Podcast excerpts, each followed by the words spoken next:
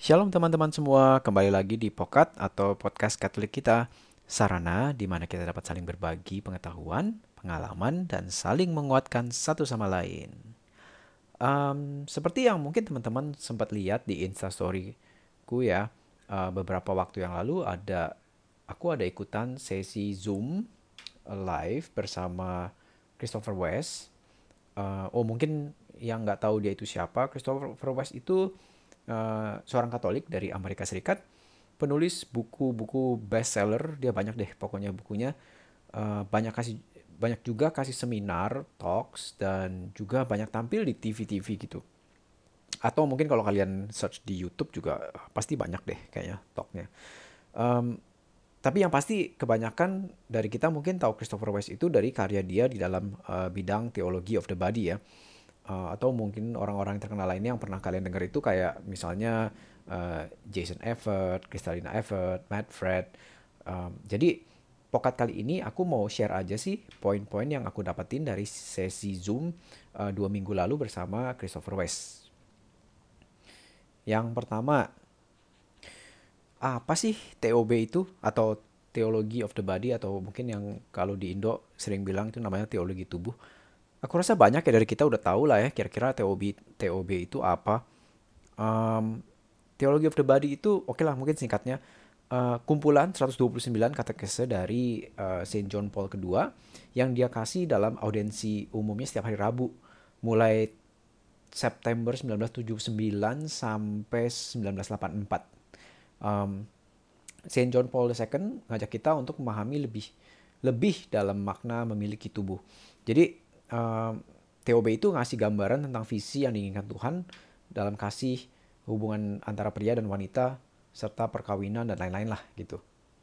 Um, tapi yang aku mau mention di sini tuh uh, bukan hal itu ya. Jadi uh, waktu itu Christopher West bilang TOB itu sebenarnya kita bisa lihat seperti apa ya? Seperti lensa atau kacamata yang harus kita pakai ketika kita melihat ajaran gereja Katolik. So, jadi TOB itu benar-benar dasar dan applicable banget buat setiap dari diri kita. Buat cewek, buat cowok, yang pacaran, yang jomblo, yang menikah, yang selibat, semua deh pokoknya. Nah, terus uh, poin berikutnya, gimana sih kita jalanin TOB dalam kehidupan sehari-hari kita? Um, ada tiga poin yang dia bilang itu infallible and indispensable. Jadi, uh, dan hal ini sebenarnya something yang very very simple. Yang pertama, adalah uh, ever deepen prayer life. Yang kedua, frequent honest reception of confessions. Yang ketiga, frequent honest reception of Eucharist. Jadi ketiga hal ini harus kita jalanin supaya kita bisa jalanin TOB dan terus terang supaya kita bisa jalanin apa pun dalam kehidupan kita ini. Mungkin kalian masih bingung ya. Um, aku coba jelasin satu persatu deh. Prayer berdoa itu kan udah sesuatu yang buat kita orang Kristiani yang gak bisa gak ada ya. Uh, prayer is nothing else than becoming longing for God. Kata Pop uh, Benedict ke-16, kita kalau berdoa itu, uh, we seek that covenant with God. Prayer is exercise of desire, our desire to seek God. Ingat nggak cerita uh, Woman at the Well? Nanti deh aku akan mention lagi cerita itu. Terus yang kedua, confessions. Ngaku dosa itu kayak kita tuh perhadapan secara total. Naked before the Lord. Bener-bener open, nggak ada yang ditutup-tutupin. Um, kayak Adam dan Hawa dulu lah gitu istilahnya. Kalau kita udah bisa benar-benar terbuka gitu, then kita bisa enter into the union with God. Dan ini adalah poin yang ketiga tadi, yaitu Ekaristi atau Eucharist. Sekarang mungkin kalian mikir, jadi kita nggak perlu belajar TOB dong uh, buat kasih tahu orang lain. Um, bukan gitu juga sih maksudnya. Tapi pastinya ya, mendingan kita jalanin tiga hal yang tadi disebut dan nggak tahu apa-apa soal TOB daripada kita ahli TOB tapi nggak benar-benar jalanin tiga hal yang tadi. Ngerti nggak? Jadi jangan kebalik. Tapi ini bagusnya buat kita orang Katolik. We can have the best of both world. Jadi untuk bisa menyampaikan TOB ke orang lain, singkatnya itu kita harus jalanin pray, study, sacrament, and then repeat that again. Sama sih kayak kalau kita uh, evangelisasi apa pun ke orang lain kan. Um, poin penting lainnya yang aku dapat dari sesi Zoom kemarin itu, oh gimana sih kita kasih tahu hal ini ke orang-orang yang misalnya non-Christian? Ketika kita mau mengevangelisasi orang, kita harus ingat dan lihat atau mulai dari desire-nya, dari keinginannya. Balik lagi ke cerita yang tadi yang aku mention, cerita Women at the Well. Ingat ya, uh, wanita itu punya lima suami plus satu sekarang yang bukan suami dia. Wanita ini berusaha fulfill her desire with men dengan laki-laki, tapi nggak pernah terpenuhi. Atau bisa dibilang dia masih haus terus. Kemudian Yesus bilang kan, kalau kamu tahu dia itu siapa, kamu bakal minta minum dari Yesus. Kenapa? Soalnya cuma Tuhan yang bisa memenuhi kehausan dia gitu loh. Fun fact sedikit deh. Wanita itu punya enam laki-laki dalam hidupnya. Kalian inget gak pokat sebelum-sebelumnya soal angka-angka? Angka 6 itu melambangkan apa? 6 itu imperfect numbers kan. Sekarang Yesus datang mau offer dia minum, itu berarti plus satu lagi. Bikin angka 6 itu jadi 7. Dan 7 itu angka apa? Itu angka sempurna. Perfect. Jadi Yesus datang bikin yang imperfect jadi perfect. Uh, ingat juga dalam cerita ini, Yesus nggak condemn dia, nggak mempermalukan dia. Yesus sebenarnya redirecting her desire dari keduniaan kembali kepada keilahian. Ini exactly yang kita harus lakuin ketika kita mau memberitakan kabar gembira ke orang lain. Um, generally, uh, spreading the gospel atau spesifiknya mungkin tentang TOB gitu. Dengan kata lain, evangelisasi itu seperti kita mengakui desire kita terus kita arahin desire kita ke Tuhan dan kemudian kita menjadi saksinya gitu. Jadi sebenarnya kita tuh seperti apa ya? Seperti seseorang yang lapar ngasih tahu orang lapar yang lain di mana kita bisa mendapatkan makanan yang enak. So it's just a hungry person sharing to another hungry person where to get a good food. Ngerti ya? Kemudian uh, poin berikutnya yang aku catat apa pesan penting buat orang-orang muda sekarang dan gimana approach mereka? Satu hal yang Christopher West mention, um, zaman sekarang banyak anak muda yang masih punya pandangan yang ngaco gitu. Um, tentang teologi tubuh, seperti juga ajaran gereja yang lain. uh, hal-hal ini tuh lebih sering dilihat sebagai pembatas kebebasan. Bi, lebih dilihat juga seperti misalnya starvation, kayak itu itu bikin kita tuh lapar kita kita hold hold back all our desires. Kayak jadi uh, oh jangan deh jangan that desire is bad. Um, gimana ya jelasinnya? Mungkin gini deh kenapa orang-orang muda itu nggak tertarik sama ajaran gereja Katolik?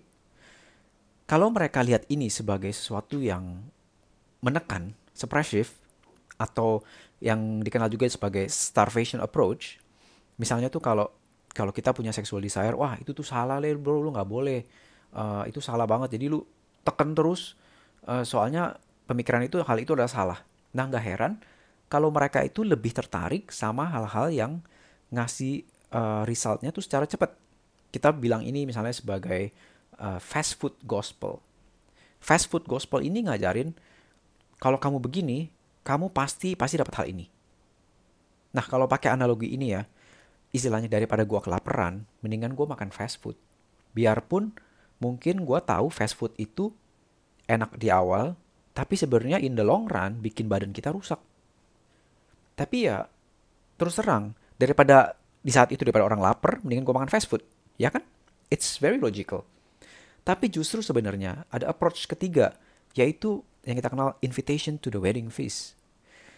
Di dalam sebuah wedding feast itu kan banyak makanan enak, sehat, berkelimpahan, di dikasih yang benar-benar the best tapi untuk bisa pakai approach ini, kita harus udah terus terang lebih dahulu melihat dan mencicipikan. Ketika kita sudah mengalami Tuhan, kita bisa bercerita tentang Tuhan. Di sini kita nggak suppress, tekan, kayak contoh tadi, our sexual desire. Sexual desire adalah pemberian Tuhan juga. Tapi di sini kita belajar untuk menghargainya. Aku ingat kata-kata um, Dr. Han di salah satu talknya, Sex is not good. Sex is not good at all. Sex is holy. Kalau kita bilang sesuatu yang holy jadi cuma good dalam tanda kutip, kita itu devaluate that. Kita bikin harganya itu turun. Poin berikutnya yang menurutku uh, bagus juga adalah uh, Christopher ngingetin kalau di zaman sekarang ini hidup chase itu banyak tantangannya. Hidup kudus itu banyak banget godaannya. Sama seperti Yesus. Mungkin kita akan di dicaci maki orang, dicemooh orang, kita bakal dipandang rendah, kita bakal diludahin, dicaci maki, dibilang sok suci. Tapi yang pasti teman-teman jangan menyerah. Sama seperti Yesus juga, um, kita berharap dan kita percaya kalau kita tuh bakal dibangkitkan seperti Tuhan kita. Jadi um, hal itu pasti datang, tapi jangan menyerah guys. Dan um, satu lagi tambahan yang uh, dimention oleh Father David Garcia sebagai panelis waktu di Zoom session ini, dia bilang ketika kita uh, belajar teologi tubuh ini dan mencoba mengaplikasinya, mengaplikasikan di dalam kehidupan kita, jangan pakai kacamata uh, legalistik. Uh, apa itu artinya? Artinya tuh ketika kita uh, melihat sesuatu, jangan uh, dengan apa ya? Dengan pikiran tuh kayak gini, wah ini kayaknya boleh nih, ini enggak ini boleh, ini enggak. Batasannya di mana? Karena begitu kita mulai dengan legalistic approach seperti itu, kita tuh mencoba kayak, ah ini, ini berarti di bawah batasan boleh ini, berarti gue boleh lakuin ini. Jadi we keep trying, our focus is there, where the line is. Dan itu suatu approach yang salah banget dalam TOB. Tapi uh, yang benar itu adalah we have to look it with um, pandangan yang lebih instead of legalistic lebih yang ke virtuous. Jadi kita lihat kenapa kita melakukan hal itu, tujuannya tuh apa. So we look at the big pictures. Um, kita jangan kayak pakai kacamata kuda, we trying to see and then trying to find a loophole. Oh kalau ini tuh boleh, itu tuh nggak boleh. Ketika kita mulai dari situ dan fokus kita di situ, itu justru yang bikin kita nanti bakal jatuh dan coba uh, apa ya justify our wrong. Ngerti ya kira-kira Um, sekian dulu pokat kali ini uh, sedikit tentang TOB dan sharing uh, dari Christopher West. Aku tunggu feedbacknya di DM instaku at wardi.pio.gerard. Thank you for listening and God bless you all.